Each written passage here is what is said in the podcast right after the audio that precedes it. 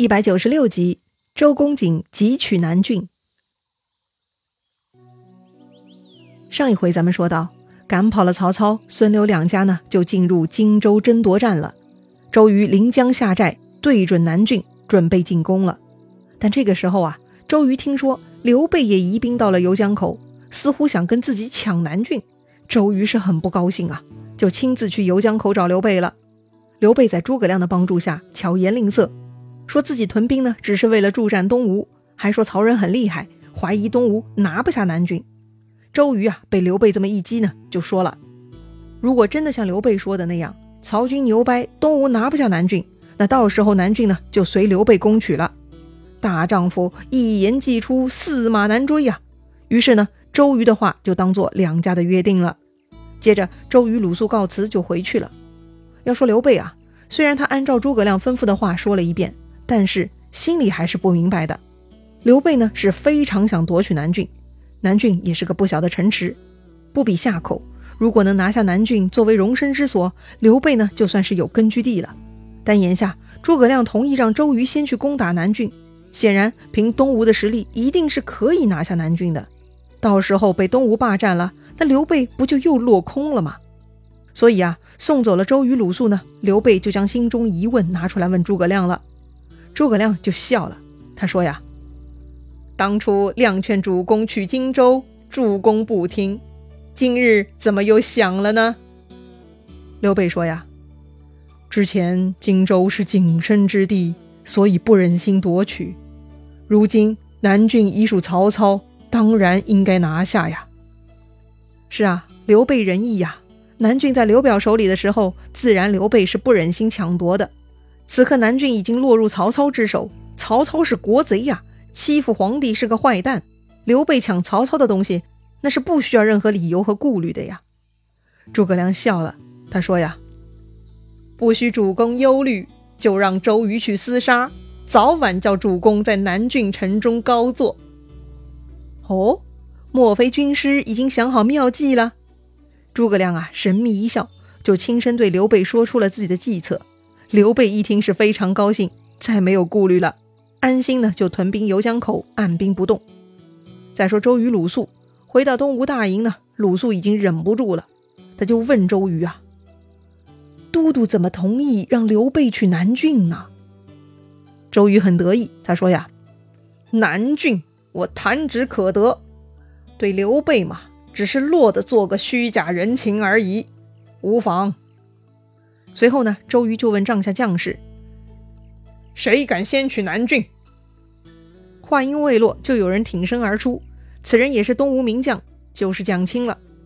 蒋钦字公义，九江寿春人，他也是孙策时代过来的战将，非常勇猛的。周瑜很高兴，就令蒋钦为先锋，派徐盛、丁奉为副将，拨5000精锐军马先渡江，周瑜呢自己带大部队随后接应。那南郡的情况到底如何呢？此时曹仁呢，按照曹操的吩咐镇守南郡，他另外安排曹洪坚守夷陵，双方照应，作为犄角之势。突然下面来报说东吴军队已经渡江打过来了，曹仁呢倒也不慌张，下令坚守，不要应战。但是曹仁手下有一员猛将，名叫牛金啊，一头牛的牛，金属的金。这个牛金觉得呀，敌人兵临城下，而我方却不出战，这就是胆怯龟孙子的行为啊！前面咱们刚刚吃了败仗，更应该跟敌人对打，重振锐气啊！所以呢，牛金向曹仁要了500精兵，想跟东吴的流氓决一死战。曹仁呢，被牛金给说动了，就同意牛金的提议，给他500兵出城应战了。要说牛金的武功呢，也确实不错，胆量也很足。当时牛金首先呢，跟东吴的丁奉对战。不过呢，丁奉出门的时候已经想好对策了，他跟牛金啊只打了4-5个回合，丁奉就假装失败往回逃了。牛金嘛是求胜心切，看到丁奉逃了呢，牛金自然不肯，那是紧追不舍呀。很快牛金就陷入了丁奉的包围圈了，那是左冲右突也出不来呀。此刻呢，在城上观战的曹仁远远看到爱将牛金被围困，也不忍心袖手旁观，就率领手下几百个骑兵出城救援了。看到敌方主将曹仁出来呢，东吴的徐盛就跳出来迎战曹仁。不过呢，徐盛不是曹仁的对手，完全阻挡不住曹仁，只能眼睁睁看着曹仁杀入东吴正中心，救出了牛津。此时曹仁身边本来的几百个人就剩下几十个人了，他们也挡不住东吴兵的围攻。于是曹仁、牛津和几十个部下都被东吴兵给围困了。但曹仁真的很勇猛，他左突右杀，一刻不停。此时正好看到东吴将领蒋钦，曹仁和牛津合力冲击，打散了包围圈。正好此时曹仁的弟弟曹纯带兵过来接应，于是双方一阵混乱，厮杀一片。最终东吴还是败下阵来，曹仁得胜而归。第一仗东吴输了，周瑜是火冒三丈差点就要砍掉蒋钦。最后众将苦苦哀求，周瑜才饶了蒋钦性命。是周瑜答应过刘备的，如果东吴拿不下南郡，就任凭刘备去夺取。明明南郡唾手可得，偏偏蒋钦不争气，居然打了败仗，你让周瑜火大不火大呢？哼，既然手下无能，那就只好周瑜亲自上场了。周瑜这就点兵，准备亲自去找曹仁决战。但甘宁站出来劝阻周瑜。甘宁分析曹仁让曹洪去守夷陵，那就是互为犄角之势。如今想要打败南郡的曹仁，必须得干掉夷陵的曹洪。所以甘宁请求周瑜派给他精兵3000，甘宁去收拾夷陵的曹洪。搞定了曹洪呢，周瑜就可以进兵南郡曹仁了。周瑜觉得甘宁讲得很有道理啊，就同意了甘宁的建议，让他领兵3000去攻打夷陵曹洪了。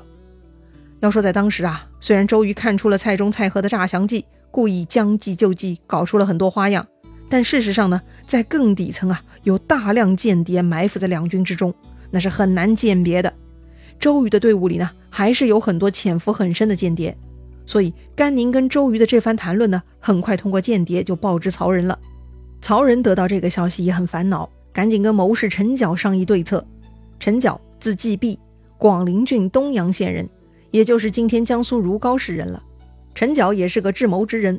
此刻曹仁过来找陈角商议，陈角说呀，夷陵很重要，如果夷陵失守，那南郡也就难保了，一定要救夷陵啊。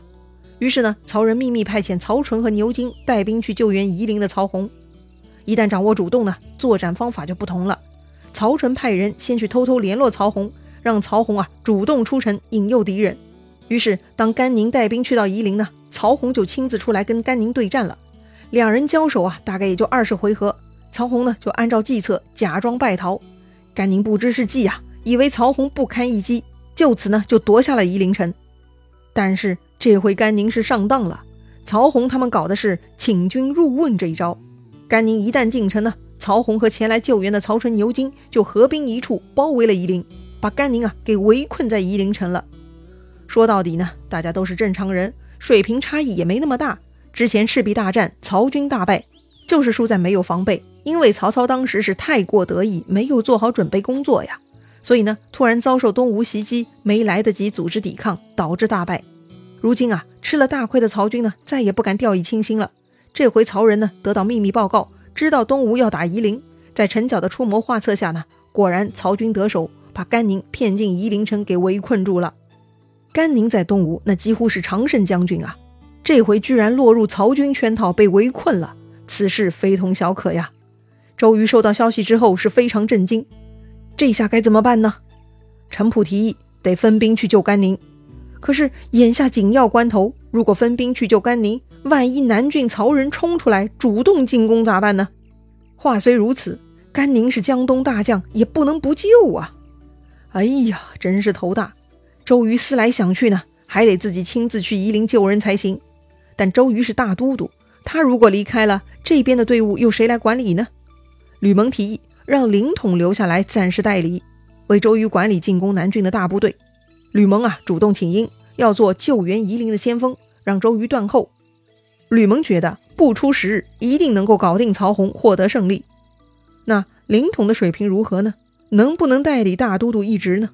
凌统说呀，10天就是极限了，10天之内他勉强可以暂代大都督，如果超过10天，凌统就不能胜任了。好，那就以10天为期限吧。